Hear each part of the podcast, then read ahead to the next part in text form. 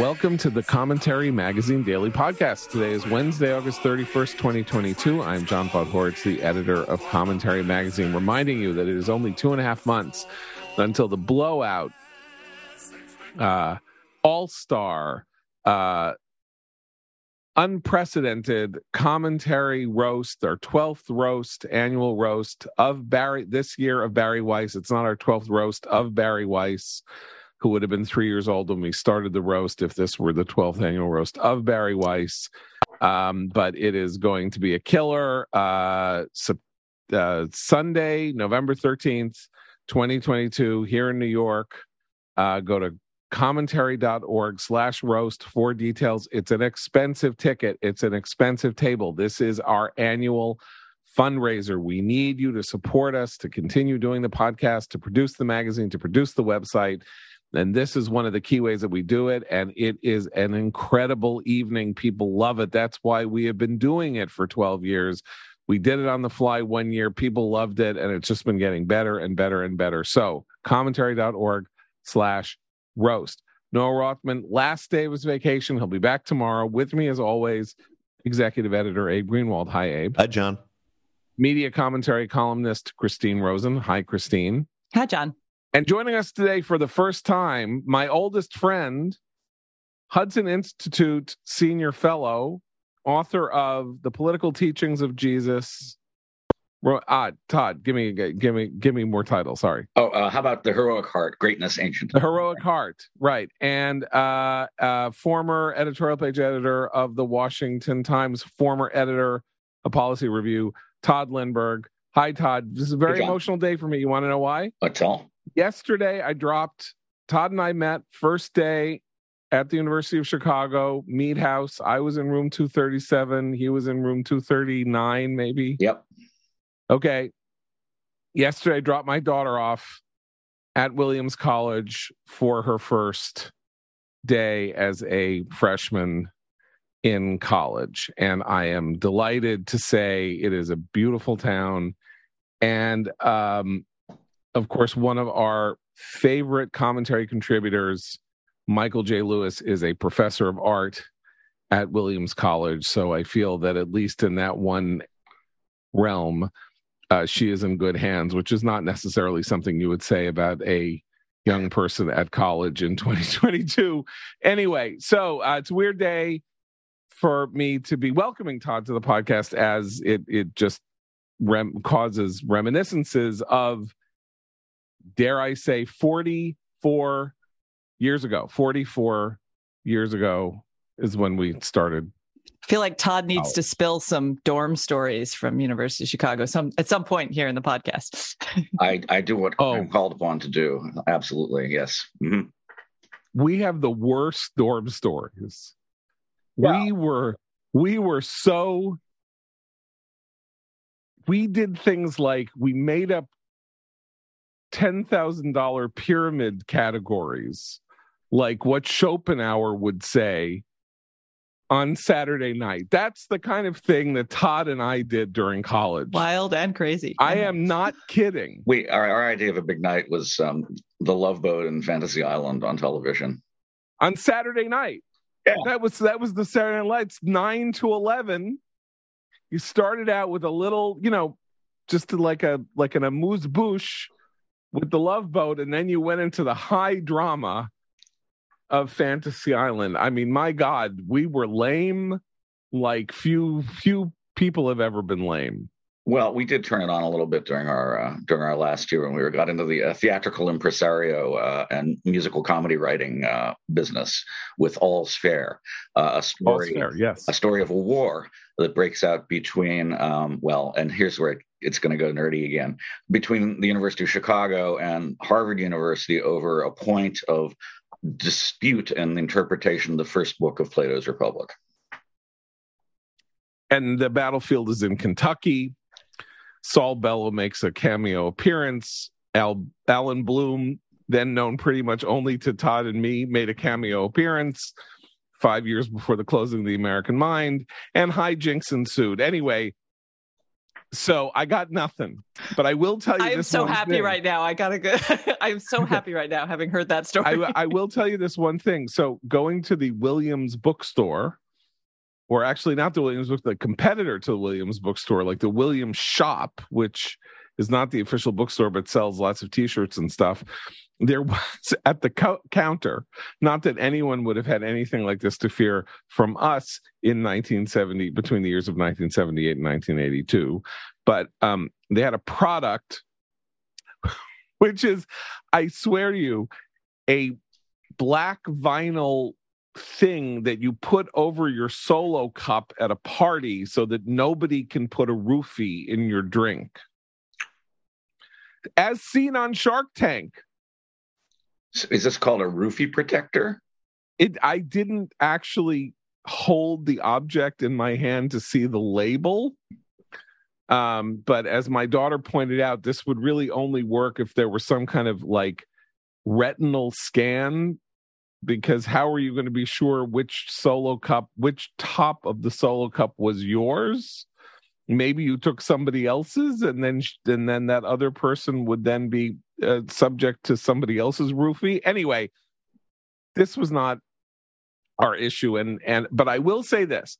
We were uh nerdily obsessed in our teenage and early 20 years with the cold war and the soviet union and the and the titanic struggle between uh, between uh, democracy and freedom and communism on the other hand. And this, of course, was then brought very much to home yesterday with the news that uh, Mikhail Gorbachev, someone who many people thought was already long dead for some reason because he had vanished from the scene, had died yesterday at the age of 91. Now, Mikhail, Mikhail Gorbachev was not a figure uh, in world politics uh, by the time we graduated from college in 1982. that was when the um, Premier Palooza kind of started. Brezhnev died. Uh, Andropov at some point became uh, the uh, the the premier of the Soviet Union with the word with the news that he liked scotch and jazz and therefore was somebody that we could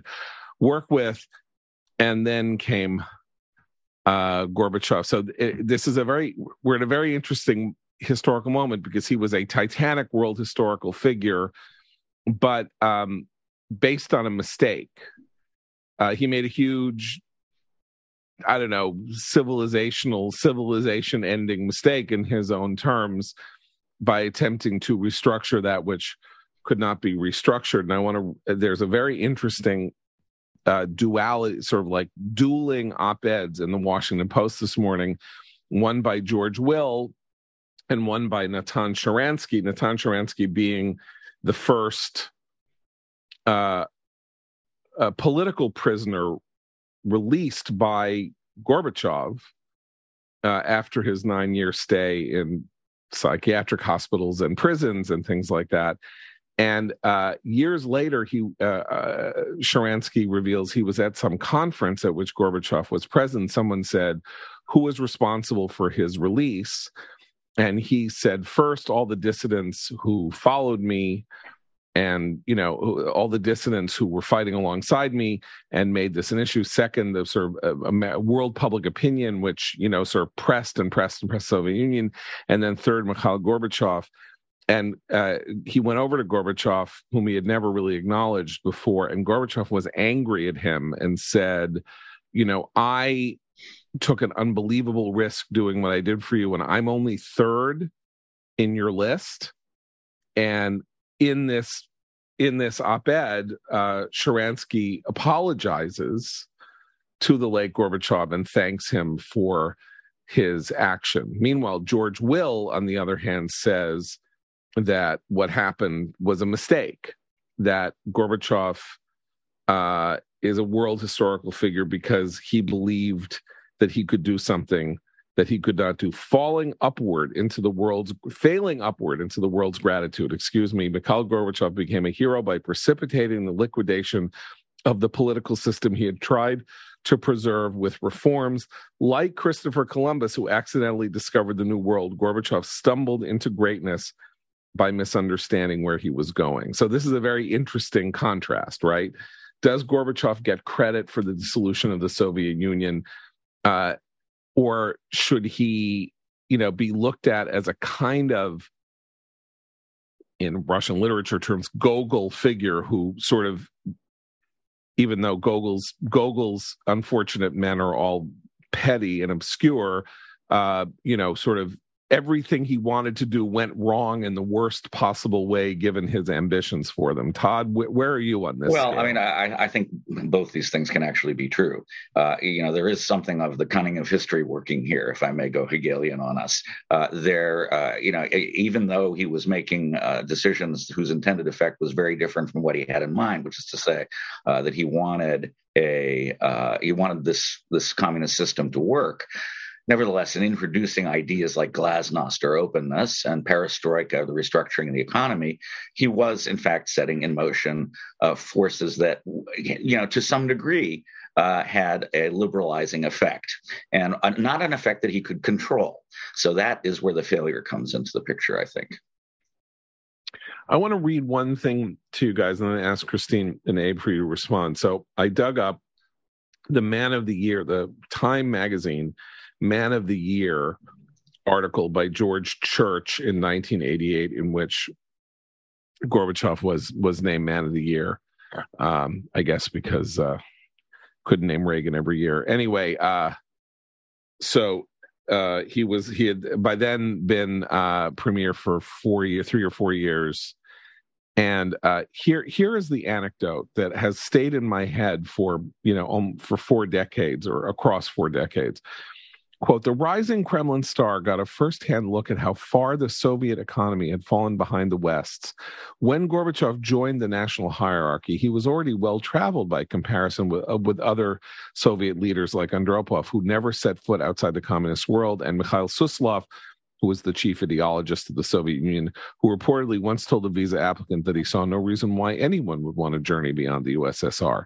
As a Politburo member, Gorbachev in 1983 headed a Soviet agricultural delegation on a visit to Canada and spent 10 days poking around farms, processing plants, and supermarkets. At one cattle ranch, he asked to see, quote, some of the workers. The rancher replied that there were none he ran the spread of several hundred acres with only his family and a handful of day laborers. A Canadian host who speaks Russian heard Gorbachev mutter under his breath, quote, We are not going to see this in the Soviet Union for another 50 years, unquote. So, this anecdote, he goes to a gigantic agricultural, he goes to a successful agricultural community, uh, you know, business and says, Where are all the workers? And the guy says, Well, we don't have any workers because we have machines that do this and, you know, can do everything. Um, was this eureka moment clearly that led to Glasnost and Perestroika. Um, and it's an astonishing detail because it reveals just how far ahead capitalism had led the West.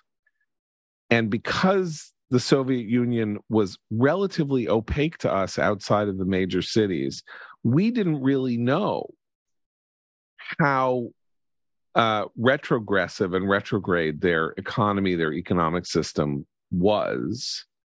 Though we had every intimation of it, and we made jokes about it, and you know there were jokes about how we pretend to work and they pretend to pay us but we just didn't we didn't realize how sick and and uh, you know sort of in critical condition uh, the command economy of the Soviet Union was. So that's my that's my detail. Abe, what's well, it's it's interesting because uh, the I I just uh, read an interview that he did in uh, 2011, I think, with the Guardian, um, where one of the questions he was asked was whether he should have somehow gone about um, freeing the economy without before getting the sort of people involved in terms of um, uh, uh, sort of freeing up opinion and and and, and changing things um, uh, sort of separate from the market. Um, and he said no and uh, when when Vladimir Putin uh, went about changing the the the the the law to enable him to to stay in power uh, longer than than was anticipated. Um, Gorbachev apparently said once again, um, reforming Russia could take 50 more years.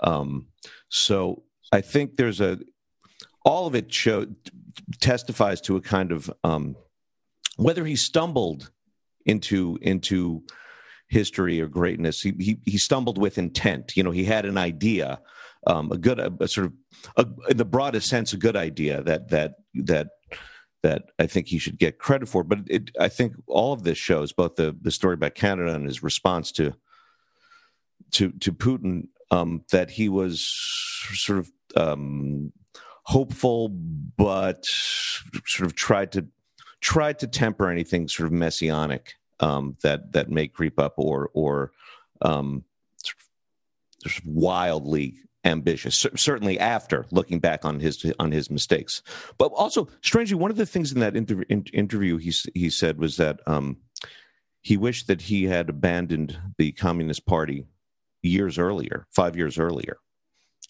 Um, but that's, I mean, one of the interesting things though about that is that he, the, the, the way that we are, that the West is talking about him now, where his, he's had a kind of ascendant reputation is, you know, placed in the perspective of, of the collapse of the Soviet Union isn't shared by the Russian people, right? I mean, there's a real sense that both, both Gorbachev, uh, Gorbachev and Yeltsin were kind of bumbling idiots when it came to the economy and the collapse and the economic insecurity um, is what created the, the void that, that Putin has then filled. And this idea that the, it, this was a horrible weakening of of the Russian state, and that you know Putin's desire to rebuild to the strength of what it was when it was the Soviet Union is is in part a result of the kind of chaos and disorder of those of those years. That, that although the West could look at that and Abe's absolutely right as an ideal it was very heartening. I, I was a kid. I Gorbachev is really the first uh, Soviet premier I have any memory of as a kid. And you know the Cold War was very much a part of my childhood. And I remember thinking seeing all this optimism on the American side about him and about Glasnost and you know the the the late 1980s he you know talking to Reagan and coming to the US and th- these were all seen as really promising signs but what has come after in terms of how the Russian people see that history is very different, given the disorder and the collapse and the and the corruption of the Russian economy in particular. So I I'll be curious to I don't speak Russian, but I'm I'd be curious to see what kind of uh, recollections and and uh, tributes are being uh, given to Gorbachev in Russia now versus what we're all seeing in the U.S.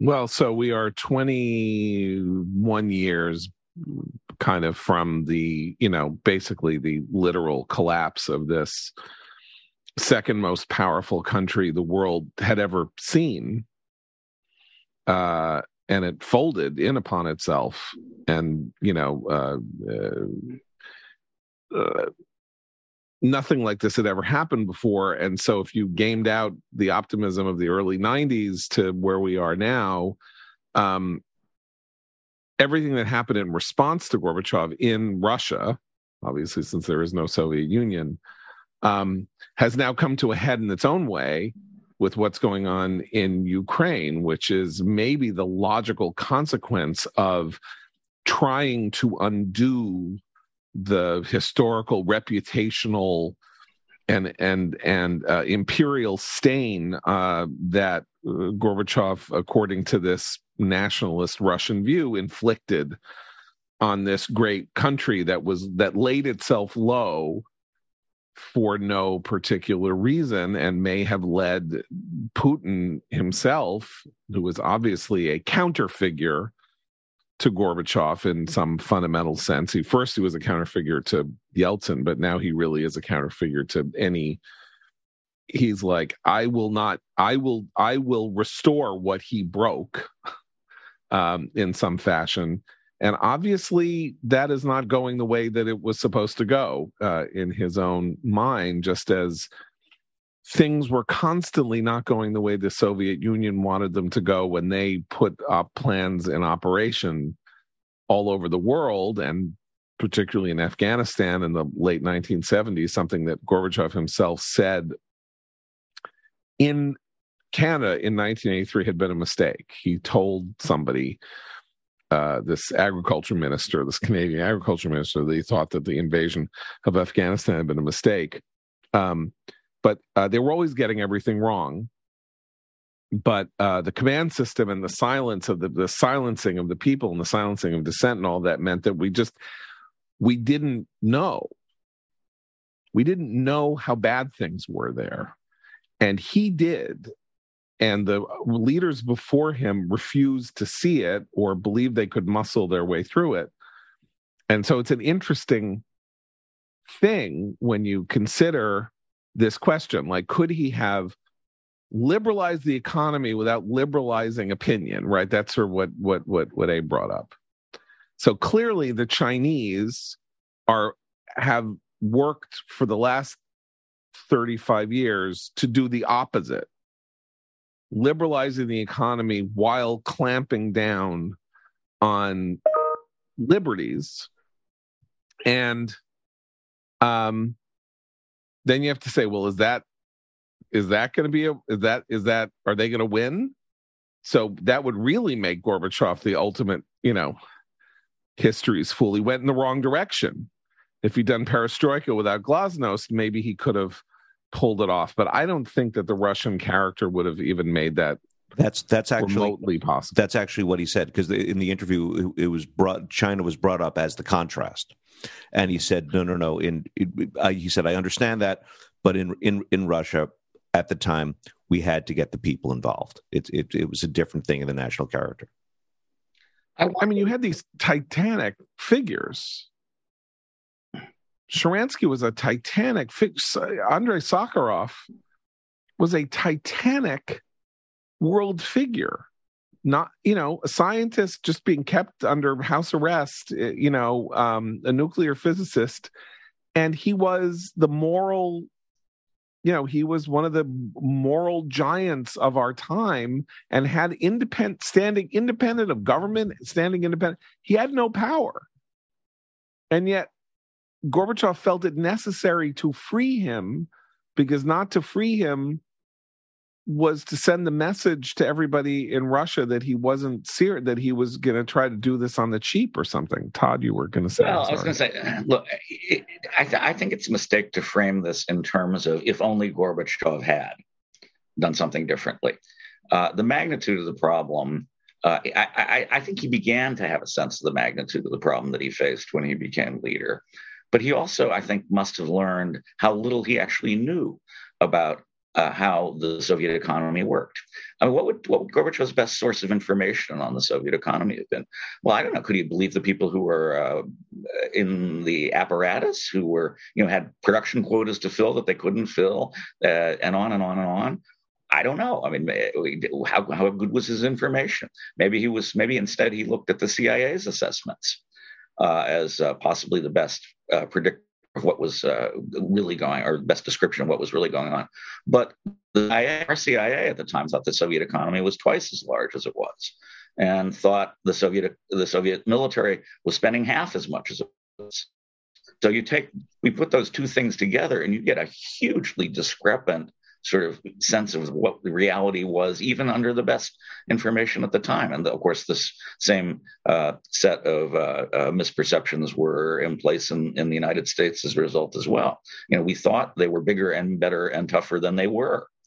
Uh, so we didn't appreciate the extent of the vulnerability and weakness either. So I don't know. I mean, a, a different set of decisions by the Soviet leader at that particular moment would certainly it could certainly have been different. I mean, when the um, protests started in Central and Eastern European countries in 1989, uh, a different Soviet leader could have sent in the tanks, as in uh, uh, 56 and 68. That could have happened. And that would have been uh, a moral uh, uh, disaster. And Gorbachev did not do that.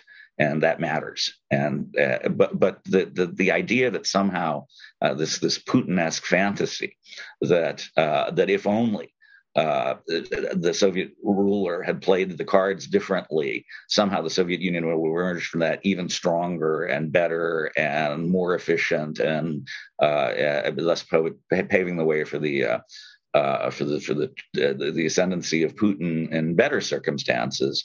Uh, I just I think it's fanciful.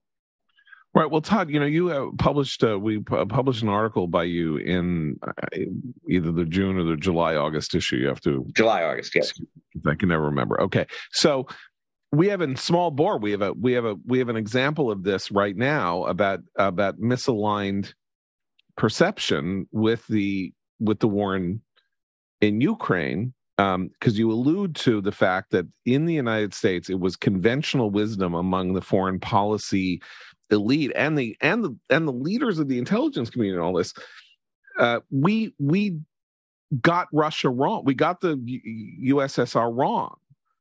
We did not understand how big their economy was and we did not understand how big their military was and we did not understand how much of their national resources were going in this incredibly foolish and suicidal way to prop up their military rather than to help you know create a modern economy and it took the rather remarkable foresighted decision um, of the uh, in the late 1970 or excuse me in 1975 or I can't even remember when it was to create a dissenting channel or to uh, convene a dissenting panel of Soviet scholars to study the information that the CIA was gathering and do what was called the Team B report that said no no no no the Soviet Union's economy is much smaller and its military is much bigger, but is also stretched much thinner. Um, and the report, as done and described extensively in the pages of commentary in the late 1970s by Richard Pipes, who was one of the people who led Team B, um, was poo pooed and was was kind of dismissed or was like yeah well, whatever you know these these these cold warriors who like you know want us to be in perpetual war with the soviets. And look the stronger the soviets were and the more powerful they seemed the the greater the arguments were for some form of concordance with them right? With treaties with them and trying to get get them into the community of nations because they were too powerful to be left alone under their own device. How would we know they wouldn't be crazy and start launching their nukes? And, you know, because if they thought they could survive it and their economy was strong enough to survive in exchange, we better get them, you know, under an umbrella of treaties because they're really powerful. They're they're rich and they're powerful, and we and it turned out they were poor, and that they weren't all that powerful, and that everything they were doing with their military was actually harming their military, and we we didn't accept that argument. And here we are in 2022 and tod you sort of lay this out about what we could what we might have known about the ukrainian military and the russian military that we or a lot of people in the west didn't really grok until till the war started. Yeah i, I think that's right. And in fact um, we've been very busy in ukraine since 2014 and the so the Russian incursion into uh, Donbass and takeover of Crimea. Uh, we've been working with um, the Ukrainian military in terms of uh, training, uh, et cetera, and uh, beginning in the Trump administration with arms, uh, with uh, predator uh, the, the, drones and the uh, and also sniper rifles turn out to be very important with regard to these things. Um, and I, I believe uh, I believe there's been some open source reporting on this uh, not that I have any access to anything that isn't open source but you know I, I, we don't have boots on the ground except for our boots on the ground. Uh, we you know we have paramilitary personnel and we have special forces folks who were there covertly and uh, helping out, and uh, and I think that contributed very considerably to um, the uh, results in the early going of the of, of the war. Uh, but also, uh, you know, the Ukrainians uh, are tough and spirited and willing to fight. most people didn't. I, I, think you know most people were sort of. Um, analysts here were sort of trapped in a kind of I don't know, almost a Putin mirror imaging. I mean, it was like um, uh, you know, is Ukraine is Ukraine really a place? I mean, uh, you know, I mean, uh, and and that turns out it turns out it is. And then, of course, there was the uh, the incompetence of the Russian military itself, uh, as well as the underlying failures that led to that in terms of uh, logist things from logistics to maintenance to uh, what have you. And uh, it was a great, you know, great internet meme making the rounds. It was a picture, a split frame. Uh, uh, uh, on one side is the stricken face of Shoigu, and on the other. side is the strict is is Gerasimov, and the the the caption is uh TFW that feeling when uh, Shoigu realizes Gerasimov has stolen half the fuel and he has stolen the other half. You know, there's just no there uh, there, there anymore. And then there was that very interesting report in the Washington Post um, uh, last week or so uh, about um, uh, about the intelligence that we had, which was really we had we had a very good peg on what they had in mind, and we were and we took it around to our allies to see. Look, they're you know they're serious. They want to do this, and everybody looked at their plans and said that's crazy. I mean, no, he can't really. He's not really going to invade if that's that's the plan that they're going to use to invade. That's that's just nuts. Um, so that did not exactly contribute to our ability to, uh, to to get people to understand. But again, and and I come back to it. You know, we didn't. You know, the expectation here. Uh, again, apart from a few people who are, I think, very much closer to um, the actual training activities that were going on, had a better appreciation. Um, uh, for what we've been up to. Uh, the expectation was that this was going to be over in days, if not weeks. And that has an interesting analog to you know maybe the the the sorts of things that that led ultimately to Gorbachev getting into power in the Soviet Union when the Soviet invasion of Afghanistan was met with uh, a kind of nationalist Afghan response that they clearly did not anticipate either. They thought they would roll in in you know in support of this uh, puppet government or the one that had, whatever, and that somehow they would sort of get things back to normal the way they wanted them, and it would be kind of like a, not exactly a cakewalk, but it would be and it would be an assertion of their control of their near abroad in 1979, 1980, and um, and instead, you could argue that uh, that event, which led uh, Jimmy Carter, of all people, to say that he had learned more about communism in the previous week than he had learned in his lifetime.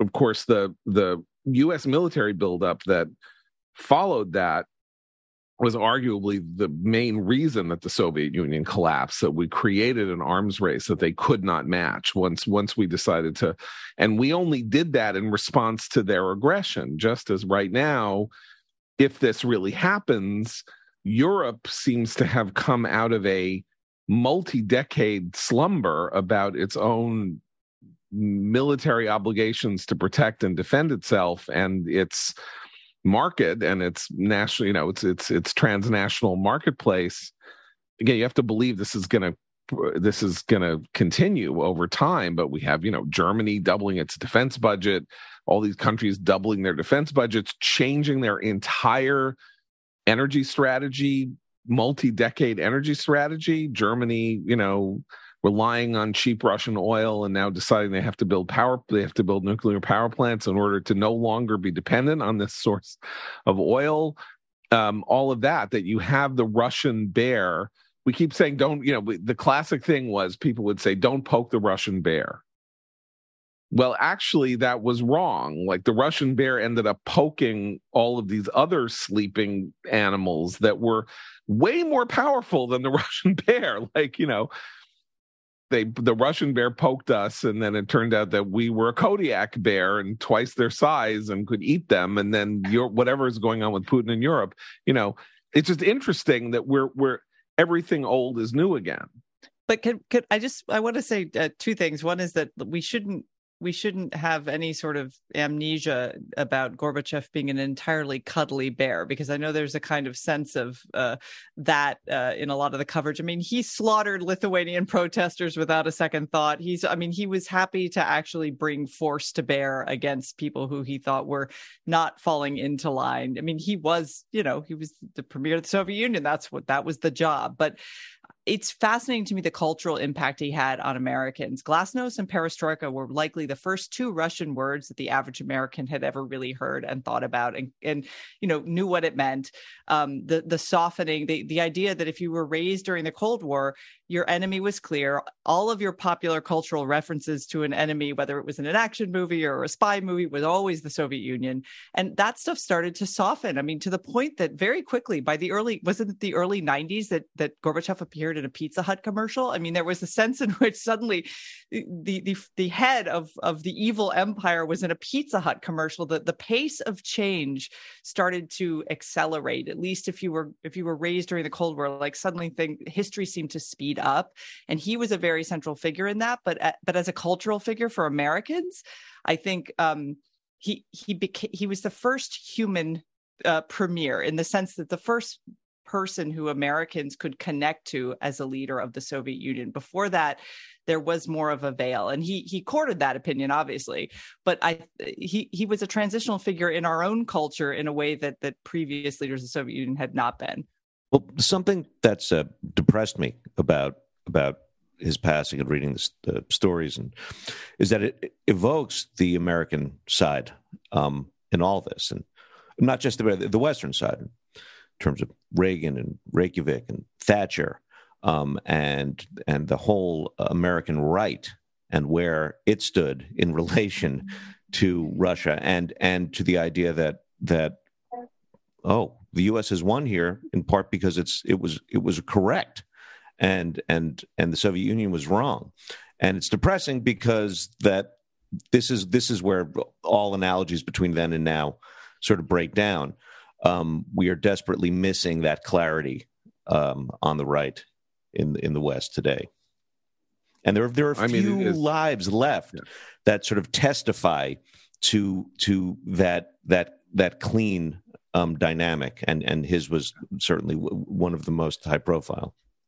Well, it has to be understood that um, Gorbachev's reputation in the West, as is often the case when you're talking about people and their contrast to leaders in the West who are not part of the overwhelming liberal consensus, was Gorbachev was good because nobody could say Reagan was good, or a lot of people you couldn't say that Reagan had a beat on the Soviet Union that was correct. Reagan was simplistic and vulgar and and full of it, and his you know the evil empire was such a terrible thing to say, and he made a joke about how we begin bombing in five minutes, and how could you do that? That was so horrifying, and blah blah blah blah blah blah blah. And so there was Gorbachev, and it was like he's good, like he wants to change things and he's not a he's not like a like a stupid actor like Reagan and you know uh and you know Margaret Thatcher said this is a guy we can do business with. And so you know great like you know it was always very hard to make that case about Soviet leaders before though they tried. As I said Andropov Andropov there was a whole disinformation campaign that was set out to try to make it appear as though Andropov, who was only there for a year was it even a year? I don't even think it was even a year. Was like uh, was was was westernized, and so he was somebody that we could do business with because the because the fact is that the liberal intelligentsia in the West was more frightened of Reagan than it was of the Soviet premiers. And what did Reagan say? He just said like their economy is bad. They they they they believe in unfreedom, and um, and uh, I think we need a way to make sure that we are not totally hostage to their intercontinental ballistic missiles. So we got a lot of new technology. Let's let's see what we can do with it. Maybe we can not live under this stupid mutual assured destruction doctrine. Oh my God, that was even crazier. He's living in a world of science fiction, Star Wars. This lunatic movie actor moron has now committed us to an insane policy of attempting to defend ourselves against this weaponry. And then seven years later, the Soviet Union was gone because Gorbachev took one look at Star Wars and said, That's it. we can't, if they're really going to go this way, you know, they, we don't have nothing. We got nothing they've just been sitting there letting us work our will with MIRVing and adding warheads to our things and that. And now they've decided they're not going to do it anymore. Crap. you know? I mean, and so there was there's a lot of that here. You're talking about the right's clarity, but it was also it, it remains a kind of weirdness of of the political discourse in the West that they look they'll they'll pick anybody rather than an American conservative to believe in. As long as as long as that person, you know, isn't. But look, look where the Russians were. Like they were like comically villainous. You know, I mean, Khrushchev came to the UN and bangs a shoe on the table and says, "We will bury you." You know, Stalin, you know, shot everybody who was his own, you know, who was his own ally. Like they were, this was they were a kind of villainy, you know, that that you rarely see. Uh, Except I think in you see real life. Putin. Do you think we see that in Putin? Yeah. I mean, Gorbachev's Gorbachev had relatives who perished in Stalin's famine. I mean, the, the, he actually had, and and there's some, you know, if you want to do a psychological profile, one of the reasons why he didn't rush to violence to suppress, you know, the the breakup of the Soviet Union was his own experience with violence as someone who was raised in that environment. Putin seems to have had the opposite uh, sort of lesson drawn, uh, which is that you know, violence and force are your first first go to. Um, there was mm-hmm. uh, Alexander Navalny had a somebody got message out from him in prison, like they announced Gorbachev's death in the prisons. In the you know, and he was out. You know, the, what what a contrast, right? The the man hailed for releasing so many political prisoners the current political prisoners hear of his death and over the prison radio. So I, I don't know. I think I think Abe's right. Putin is is the return of the of the Russian villain in, in a sense. Although his he also has a lot of the characteristics of the pre Gorbachev leaders. Right. He seems kind of sick all the time. Like he seems to be ill, uh, paranoid, uh, strange kind of personal life. Uh, you know, lots of lots of uh, killing of one's enemies and through spycraft. I mean, there's a, there's there are weird sort of Cold War era similarities in terms of his tactics, at least in ter- how we have seen and discussed him of late. Yeah. But I mean, just to get back to Abe's point about the right, I mean, we do have this bizarre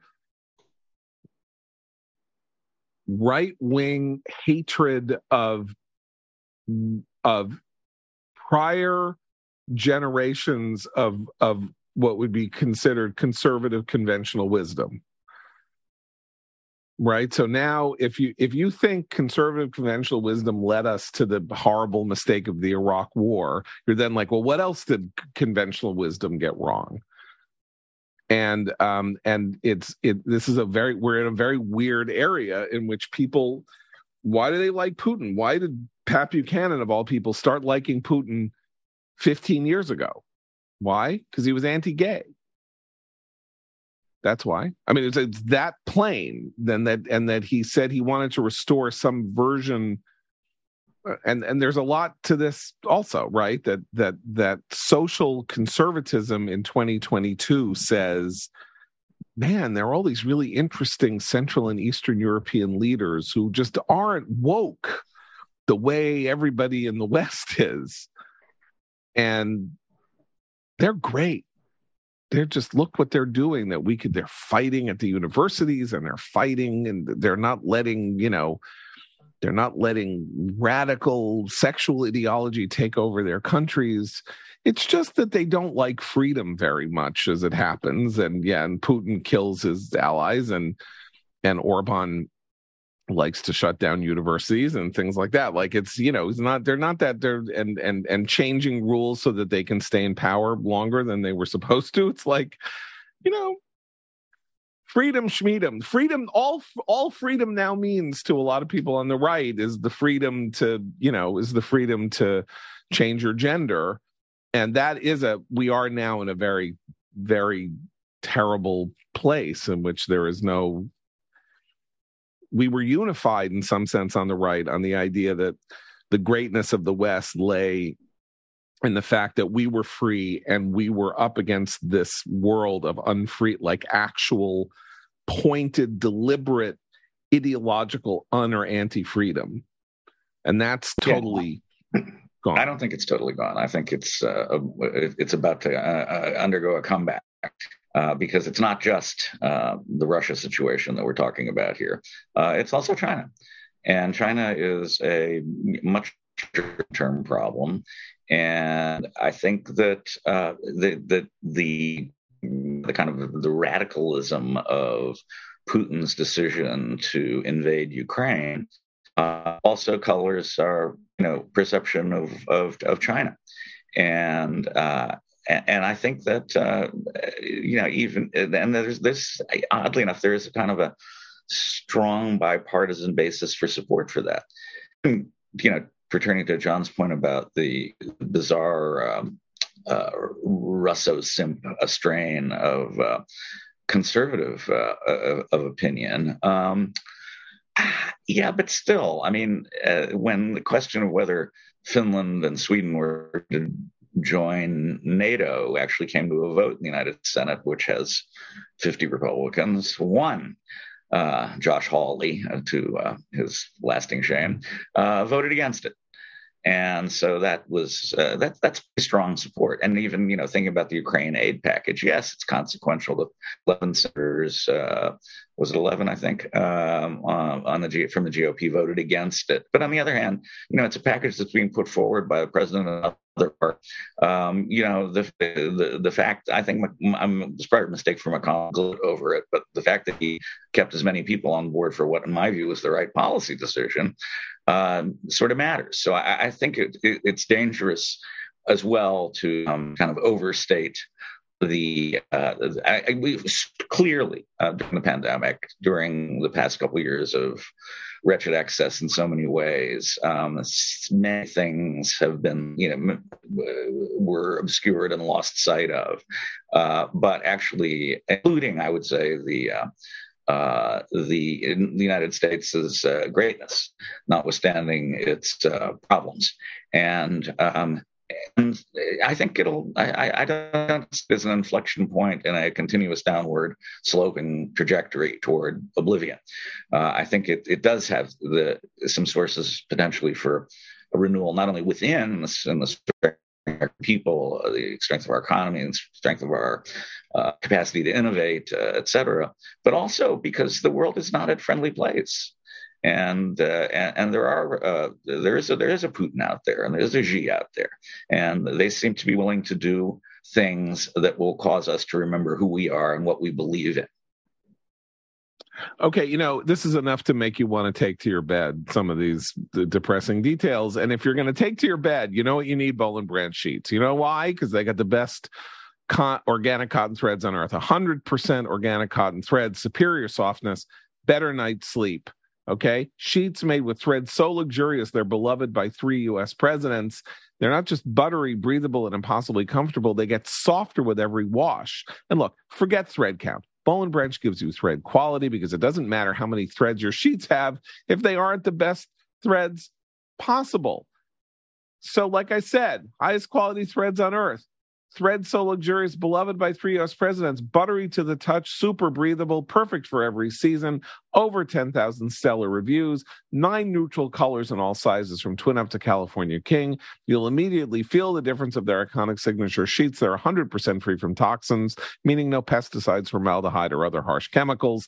And they fit the deepest of mattresses and are labeled with top and bottom tags, so making your bed is easier than ever. Best of all, Boll Branch gives you a 30 night risk free trial with free shipping and returns on all orders. So get 15% off your first set of sheets when you use promo code commentary at bollandbranch.com. That's B O L L A N D B R A N C H.com, promo code commentary. And what better way to commemorate the uh, the end uh, or you know or the, the to memorialize uh, Mikhail Gorbachev than to sign up for David Bahnsen's economics course I've been telling you about at bahnsen.com, B A H N S A N.com.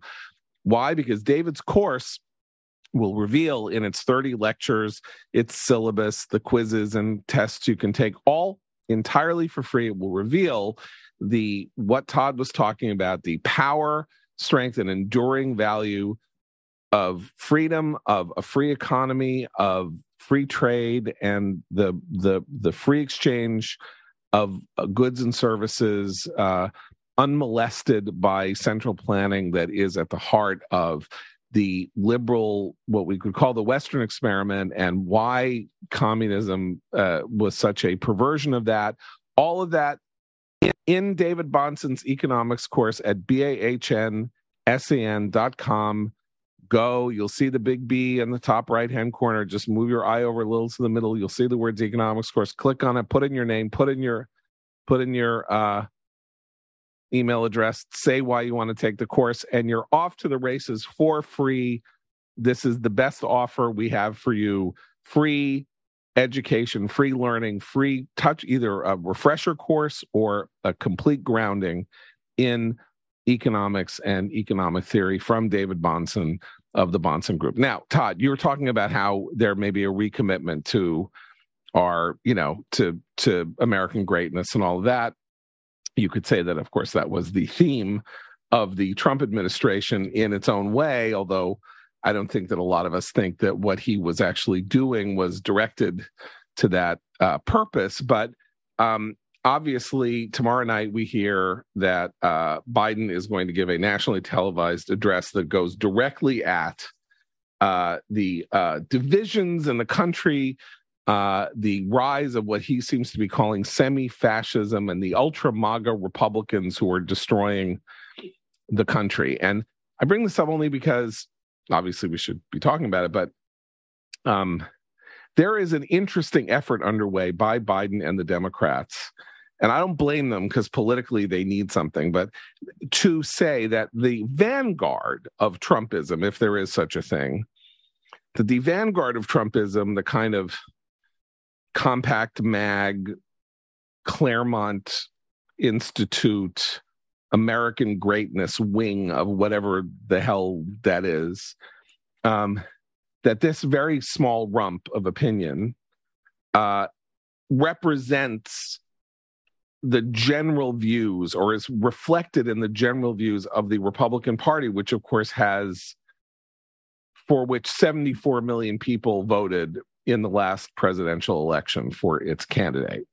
And it's an effort to say that this small band of people who really arose to try to come up with an intellectual justification for Trump's own, whatever Trump's own personal brand of politics and solipsism and everything all together. Um, and so they're they're trying to put meat on those bones. They've been trying for years. It doesn't really work because he keeps interfering with it. Um, and then this week, of course, calls for a do-over of the 2020 election again calls for some kind of weird uprising within the FBI. Like things are getting perilously close to very, very discomforting territory for anybody who thinks, well, you know, President of the United States should sort of support the language of the U.S. Constitution uh, uh, many words in the U.S. Constitution are dedicated to the literal way in which you elect a president, and then when it happens, it happens every four years. It happens on the first Thursday, first Tuesday in November, and then they have to do the electoral count the votes. There is no do-over, and we have the guy who was president calling for a do-over. Uh, that's not good, right? So Biden is now trying to take that tar the entire Republican Party with it, attach it to everybody who would vote Republican, and shame people who might say, "Well, I, I'm not a Republican, but I would prefer vote for them," and say you can't vote for them because they want to destroy the country. Now, so my question is: good strategy or bad strategy? Because there's a lot of people on the right saying he can't do it. This is stupid. Look, he's calling everybody ultra MAGA and saying they're semi-fascist, and that's not fair. That's not right and people are going to be very upset.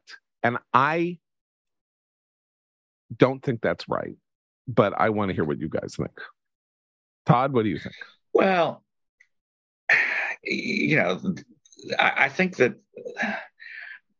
I, I, here, here, here's what I think. I, I, think the January 6th hearings, which you guys have been talking about, of course, uh, were actually uh, interesting in the sense that uh, I think it, they got a lot of uh, Republicans thinking, you know, this may this this this particular proceeding may be you know partisan and uh, difficult in many ways, but you know that was worse than I thought it was on the Trump side. Um, and I think um, I think at some point Democrats may realize they were electing Ron DeSantis. Uh, and so then we got, you know, the, brings veered into the story about trying to grab the wheel of the beast. Um, and I'm not entirely sure I ever understood how the what the physics of that were. It sounded like, you know, it sounded to me like somebody was repeating a joke uh, that somebody made about how Trump wanted to go to the Capitol, and boy, he's even willing to grab the wheel of the beast. You know, um, but uh, I don't know. And and and it brought Trump back. It brought it re, it, it recentered him in American politics. Um, and I, I, think that was you know if it wasn't intentional on the part of uh, you know that. Uh, little group of Democratic uh, mega donors and strategists who meet wherever it is that they meet. Uh, if it wasn't intentional, they sh- it should have been. Uh, it, you know, it's it's good politics, um, yeah. and, uh, and, and I think um, uh, you know, Trump is, you know, Trump makes the most of it. Now, as far as his as, as the supposed captivity uh, of Republicans in, you know, by Trump, uh, um, I, there's both something to that and not much to that. Uh, many politicians in the GOP have a time horizon for their careers that extends beyond Trump uh, in terms of his political influence, natural lifespan, et cetera. Nevertheless, there is a very large phenomenon we have on our hands here, which is Trump, and so they need to figure out they need to figure a way through that, and um, it's probably not through um, attacking Trump directly. Uh, it's probably not through supporting uh, impeachment proceedings, unless your pol- political ambitions, uh, you know, took you or taking you in a different or to a different place. Um, and so, I mean, uh, the, that there should be lots of jockeying and maneuvering under circumstances like this. Uh, you know, I, I, I, get it, but uh, do I actually think that, that the Republican Party has been taken over by Trumpism to core? No, I don't think that. But it is, I mean, as a strategy for the Democrats, I think it's it's short term clever for midterms, and and this is why. For one, it it completely distracts voters from the absolute hash that that this administration has made of the country over the last few years of the economy, the situation with the economy. It's a way around uh, Biden's absolutely horrible approval ratings. It's a way not to talk about the kinds of things that actually Americans have been saying to pollsters for the last six months. They really are concerned about. Um, so it, it, it's a workaround for that, but it's something else too. It's motivating for the for the base that the Democrats need to turn out in these midterms because it returns politics to something existential. Because remember, the other thing that that Biden has been touting the speech as being is about how he's going to. It's the fight for the American soul. Well, guess what? If your soul is dependent on politics, you have a very bad God. You need to actually rethink what you're worshiping. But for a certain kind of secular democratic voter politics is a religion it's a faith and and he's invoking in the people that they need to turn out exactly that it's like this isn't just your average midterm election with spiking inflation rates and you know all me giving away debt you know you be quiet you blue collar workers you know this is good for the country no, it's an existential crisis, and they need that. And Trump, of course, as Tod's exactly right, plays directly into their hands with his with his in, insanity. Um, but they actually need each election to be at that register because that is unfortunately the register in which our politics is now conducted. I don't think it helps them two years hence. But for now, to get voters out, it, it might work. Um, people love that kind of stuff. Biden is not a great messenger of that. I have to say his his his speech last night was at times interesting, but at other times completely garbled, and he doesn't know what he's talking about half the time when he gets into specifics. So maybe in the lofty register, he'll do better if he stays on message. But um, I do think that it's incredibly insulting to any voter who thinks the Biden administration's policies are bad for the country because now you're a semi fascist if you believe that. But that's politics today. Well, I mean, I do think it brings him back to to the to the only place where at this point Americans are willing to give him the benefit of the doubt, which is that he's not Trump. That was that was the initial proposition. That's what they liked. Um, what he does is not Trump. No one likes. Um, so, but let's so let's take let's go back one step and remember, he's not Trump, and that's and that's where he's most comfortable. And of course, you know, he's not exactly on the ballot in midterms, but in a way he is because we've been talking about how his approval numbers drag down uh, the party.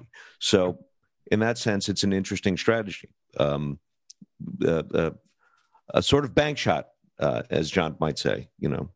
Well, look, if 75% of the of people are Republicans, I think that's the number. that has been higher, but I, you know, approve of Trump.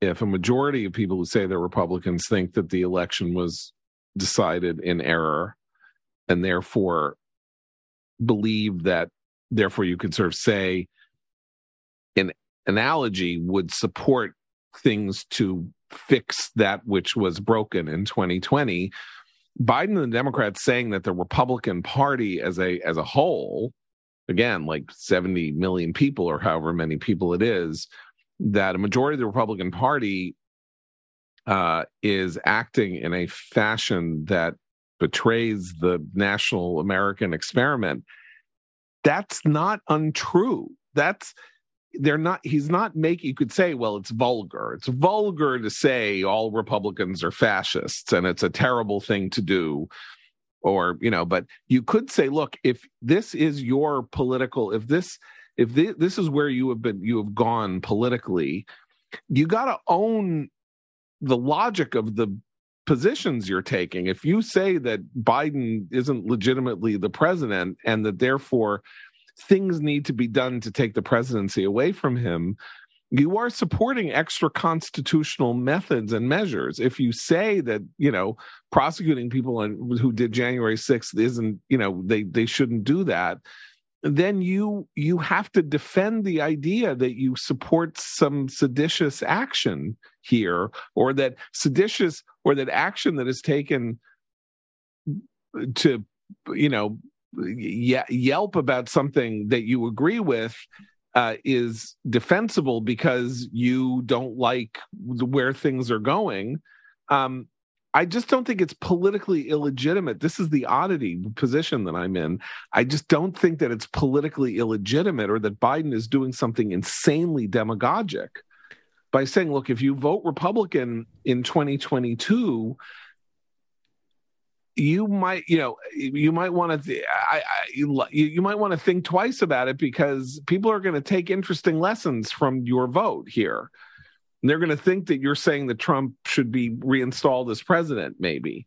And that's why all these pollsters including republican pollsters like whit ayres and people like that are saying democrats are successfully turning the 2022 midterms from a referendum into a choice.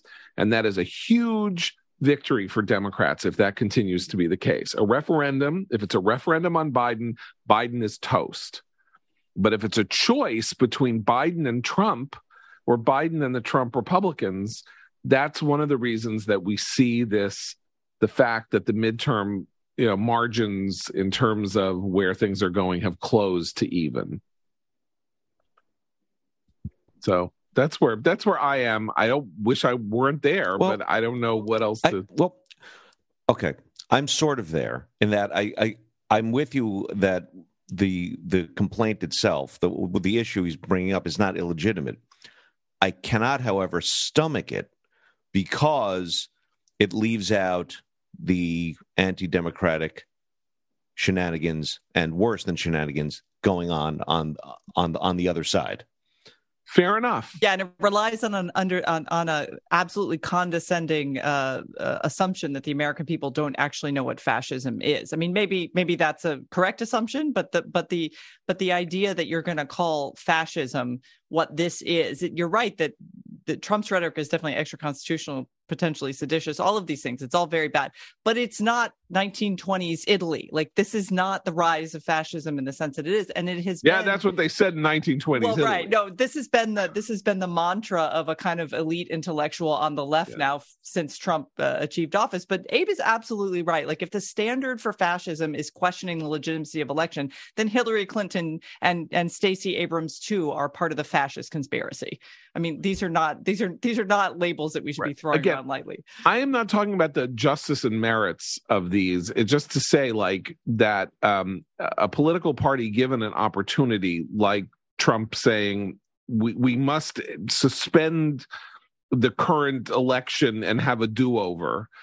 You get to run on that if you're no, if you're absolutely. in the other party yeah you'd be a full nut and he's not a fringe figure he's the most popular person in the republican party and the and the you know the likeliest nominee for 2024 you get to use that in your campaign literature.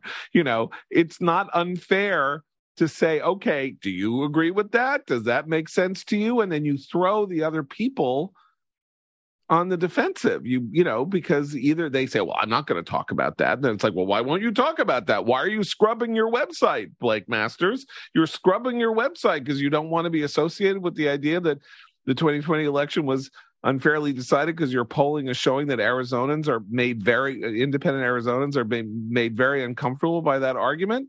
Well, sei gesund to you, but you know what? Sorry, we're going to run 25 million ads, million dollars worth of ads about this against you. And your campaign committee just canceled all its spending in your state. So have fun. Like this is politics. Politics ain't beanbag. You know, you gotta, this is a rough and tumble thing. This is for all the marbles. And Republicans are making it very clear that through their action, inaction, and their continued support for this raging lunatic moron monster in Florida who did some very good things as president, but is a cracker barrel, bonkers, crazy person.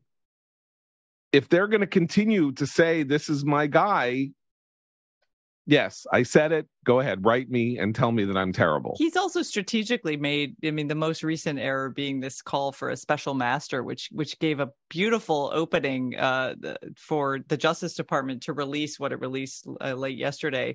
Uh, yeah. All of the, the images of top secret stuff scattered all over the rug at Mar-a-Lago, a list of all of the things that that he had, in fact, uh, he and his staff might have actively prevented uh, the archives from from uh, uh, getting. So yeah, I mean he's he's just hired a new another new lawyer. Uh, I pity the fool as as we said in the 80s. I pity the fool who takes on that job, but good luck to you, uh, Florida former yeah. former uh, Florida SG. Um, but he's making constant errors too, and you would think if if Republican candidates want to cut and run from Trump right now, it, it's a they have reason to do so. They have legitimate things they can point yeah. to that say, yeah, he's gone too far. I agree. Like, but it is too late for a lot of the Blake Masters of the world to do that. Look, it's very simple. Okay. You got you got a race between a senile guy saying that, you know, when he was a lifeguard, you always knew which people skin of certain skin colors were the best basketball players. So he you've got a senile leftist racist. racist on the one hand, and then you have this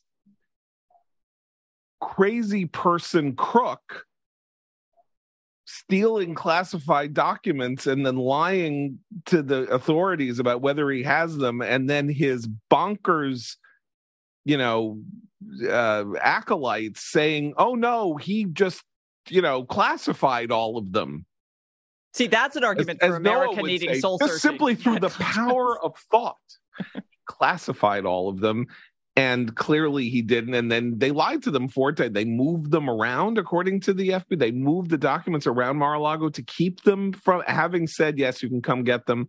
Then they moved some into other places including stuff about the sex life of Emmanuel Macron, which I have to say interesting. Also. I would watch that Netflix series. I'm just I am very please producers you know, get on this that. is the one thing that Trump and I have in common, which is what the hell is going on with Emmanuel Macron and his wife. Nobody knows. Maybe it's not my business, but I I'm just human, and I would I wouldn't I wouldn't mind seeing that document just for my own prurient interest.